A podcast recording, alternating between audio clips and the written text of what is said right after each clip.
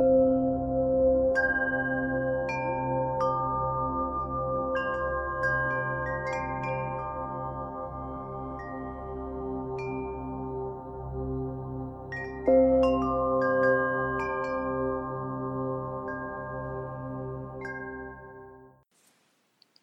to the Buddha Sasana podcast.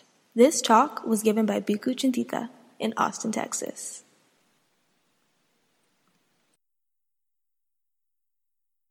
We've been discussing the role of the Sangha, the monastic community, in the sasana in Buddhist society. First, we separated out adept Buddhism from the more freewheeling, culturally conditioned folk Buddhism the expert understanding from the commonplace understandings or misunderstandings of the Dharma. And second, we identified the Sangha as the upholders of adept Buddhism appointed by the Buddha himself. By the way, my intention is not to disparage folk Buddhism. We'll talk about folk Buddhism in more detail in future talks. It'll turn out that folk Buddhism plays a critical role in the success of the sasana. Also, by the way, listeners might notice first that my main concern in these talks is the sasana, Buddhism in society, and second, that both my podcast and my website are called Buddha Sasana. We tend in Western Buddhism to regard Buddhism as a matter of individual or private practice. There is private practice in Buddhism, but even this has a societal context. In fact, the idea of private religion is Western in origin and largely influenced by Protestant Christianity and European Romanticism. Focus on sasana gives us a fuller view of Buddhism. Last week I began talking about the Buddha's mission statement for the Sangha in 10 bullet points. We discussed the four points that regulate the inner dynamics of the Sangha and the two that express the individual monastic's commitment to spiritual progress. The remaining four points have to do with the obligations of the monastics to the sasana, which is to say, to the broader community and the future of Buddhism. The Sangha is responsible for one, the arousing of faith in the faithless, two, the increase of the faithful, three, the establishment of the true Dharma, and four, the fostering of discipline or vinaya. Today we'll take the arousing of faith in the faithless and the increase of the faithful together. A lot of people think that there is no such thing as faith in Buddhism. It might help if I start by asserting that there is no endorsement of what we normally call blind faith, at least not in the Buddha's early teachings. When we talk about faith in Buddhism, we're talking roughly about trust plus wholeheartedness. I think we all recognize the importance of wholeheartedness in Buddhism, how else are we going to fix our lives? So let's look at trust. We live in a relentlessly uncertain world, yet need to make decisions in that world. It's the rare decision indeed that comes with absolute certitude. Trust is that which bridges the gap between the little we actually know and the plenty we would need to know in order to make a decision of guaranteed outcome. Trust belongs to the nuts and bolts of human cognition. We may try to bring as much discernment as possible into our trust, but in the end, we necessarily make a jump, big or little, into the unknown. In this way, we have entrusted ourselves, for better or for worse, to our babysitters, to our teachers, to our accountant, to TV pundits, to our dentist, to the authority of science, to our marriage partners, and for some few of us to our national leaders. Or we put our trust in alternatives to all of these. We have no choice whether to trust, only who or what to trust. especially under desperate circumstances. Consider, for instance, the following story. The flood waters were rising, and some of the huts at the river's edge were beginning to be swept away. Villagers began to panic as they came face to face with the foolishness of having built their village against a sheer cliff at water's edge. Many of them began running frantically back and then forth along the river bank, beside themselves with indecision, some of these overloaded with small children and belongings. Others backed away from the rushing waters up to the cliffs, looking helpless and forlorn. Those in denial went around their normal business as if this day had brought nothing newsworthy. The chief ever courageous, emerged from his hut, assessed the situation by scanning the length of the river with discerning eyes, grabbed up his youngest daughter in one hand and his established staff of authority in the other and shouted, Follow me, villagers! He had picked a point along the shore at which he plunged boldly and confidently into the water at a right angle headed directly for the opposite shore. He waded deeper and deeper as the water reached his waist and his chest, but his determination remained unaltered. Many others followed immediately behind, holding belongings and frightened children over their heads, leading horses and leashed dogs paddling behind. However, the more timid waited at the shore and watched the chief's progress, while others, the even more panic stricken, continued to run up and down the shore, while others, the flood deniers, went about their normal business, too stunned to note the chief's actions. Gradually, the chief and his closest followers, having nearly disappeared below the waves, began to ascend as they approached the opposite river bank. But by this time the waters had risen even further. Many of the trailing timid were tragically swept away in the raging waters for having hesitated, followed soon by the panicked and by the deniers. The chief had saved half of the villagers. Of course, none of the villagers knew for sure that they were making the right choice in following the chief. But the problem with waiting for certitude, as many rationalists insist, is that that itself is a choice fraught with uncertainty. In fact, it is a totally uninformed choice. At least the choice of the survivors of the story can be made on the basis of the leader's previous track record in such matters. Our very lives our soap operatic existences are desperate circumstances for which we cannot wait for certitude as we begin Buddhist practice. Many people place trust in a rational mind that can keep its options open until certitude is realized. That is timidity. There is no more discernment in timidity than there is in denial or in blind faith. For in timidity, we invariably fall back into our tacit, unexamined assumptions, the biases and conditioning we inevitably grew up with before we could have recognized what they were. Timidity is, in effect, to place certitude in those biases and conditioning as providing reliable standards for interpreting what lies beyond, than to proceed in baby steps from there. Courage is to place our trust elsewhere, even if just as working assumption or thought experiment to see what it feels like. Discerning courage is to add reason to this. It is the alliance of trust and discernment that reaches furthest.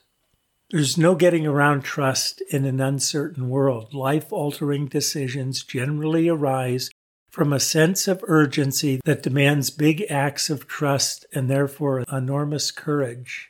They are way beyond the reach of the timid who cling fearfully to their certitude. This is the courage of the great explorers, of the hippies of yore on a quest in India with nothing but a backpack, and more commonly of the betrothed or the career bound, stirred by deep longing or by desperation. The Buddhist path, fully embraced by one resolved to practice toward awakening, will shake one's life to the core, and this will demand particularly courageous trust. Faith is essential for bending our minds around Buddhism because these are difficult understandings and practices to internalize. Until we understand what it is the Buddha realized, what it is the Buddha taught, and what it is the Sangha has upheld for 100 generations, we cannot be certain where this way of life and practice and the path of practice will lead us. Until we have experienced deeply this way of life and traveled far on the path of practice, we will not understand what the Buddha understood, taught, and entrusted to the Sangha. Therefore, until we have experienced this way of life and traveled far on this path, we require faith to nourish our Buddhist aspirations and practice. Faith is what first turns our heads towards virtue, wisdom, and peace. In summary, faith in Buddhism actually depends on a level of trust that we apply to everything we do in any case, but to that we add wholeheartedness. It's not blind faith, in fact, it is provisional. Through Buddhist practice, what we at first accept on faith, we later see for ourselves at which point faith is no longer necessary. The three pillars of faith in Buddhism are called the three refuges or the triple gem. We have faith in three sources of Buddhist wisdom the Buddha, the Dharma, and the Sangha. We'll talk about the refuges in an upcoming talk, but for now we're interested in the Sangha. In order to arouse faith in the faithless and to increase the number of the faithful, monastics must instill trust and wholeheartedness. Two ways in which this occurs are one, through teaching, and two, by way of example. Traditionally, these have been possible because the Sangha has lived in close contact with the larger community. This is particularly ensured because the Buddha made them completely dependent on alms which they must receive daily by hand from the laity. This contact is thereby a constant factor in community life and is supplemented when farmers and craftspeople visit the monasteries to receive further instruction or to receive advice on how to approach life's challenges from a dharmic perspective. In this way, the laity receives teachings and witnesses for themselves in the Sangha constant breathing examples of what it is to live a Buddhist life. Its members are walking science experiments demonstrating with every word and gesture what happens when one lets go, when one renounces everything that common sense says is, necessary for felicity, for fun, for fulfillment. The empirical result is that one either quits or one ends up being among the most joyfully contented people in the village. The noble ones serve as a reality check for folk people as they make life's decisions and a subversively and radically civilizing influence on the whole community. They display firsthand the peace and happiness, wisdom and compassion that result from complete immersion in the Buddhist life. The noble ones are close at hand. They teach, they inspire with their deportment, their good works, and their knowledge. They inspire self reflection concerning one's own life and tend to melt samsaric tendencies. They are adepts, consulted as authorities to which less informed Buddhists will defer when dharmic questions arise. They thereby constrain popular speculative views of Dharma with a firm anchor in the practice and understanding of the noble ones. The noble ones among the monastics in particular are the most qualified teachers, the adepts, the most admirable friends who impart the Dharma both verbally and bodily through explanation and by example. What they explain is very deep, very sophisticated, and very difficult to grasp without equally deep practice. Sangha members individually gain reputations for their teaching or humanitarian work, for their inspiring meditation practice, or for their scrupulous observance of monastic discipline. There has generally been the assumption that the Sangha stands apart qualitatively. This is the excellence it is charged with maintaining. What happens when the monastics no longer live up to the standards the Buddha demanded of them? As I said in a previous talk, all institutions leak. Some even gush. The Sangha is an institution, historically the best institution, but it leaks here and there as well. The Vinaya, the Buddhist monastic code, is full of examples of this from the Buddha's time, serving as warnings to the Sangha of how not to behave. The Buddha was also careful to include advice to protect the reputation of the Sangha from the appearance of misbehavior. But ultimately, the laity can be the judge. If the laity is not inspired by the Sangha, they stop offering it alms. It's that simple. The Sangha has no coercive power over the laity, except to withhold teachings or to refuse alms from wayward individuals. The laity can shut down the local Sangha at any time. The Sangha can be helpful to the laity in many ways, also simply through good works, such as education or organizing social service projects. These are simply examples of generosity, the primary Buddhist practice for devout monastics and devout lay people alike. It's interesting, though, in this regard, what the Buddha prohibited monastics from doing for the laity priestly functions, blessings, fortune telling, magical rites, even conducting marriages. He did not want monks to be priests. That is what the Brahmins are for. Of course, with time, monks have taken on priestly functions in all Buddhist lands that I'm aware of that don't have Brahmin priests. This is apparently by popular demand, a kind of pressure that comes from folk Buddhism, which we'll talk about in future talks. We've been drawing parallels between the Sangha and the scientific community at each bullet point of the Sangha's mission statement. At inspiring faith, the parallel is not as clear because the relationship of the scientist to the layperson is different from that of the monk. Most people do not have first hand daily contact with scientists.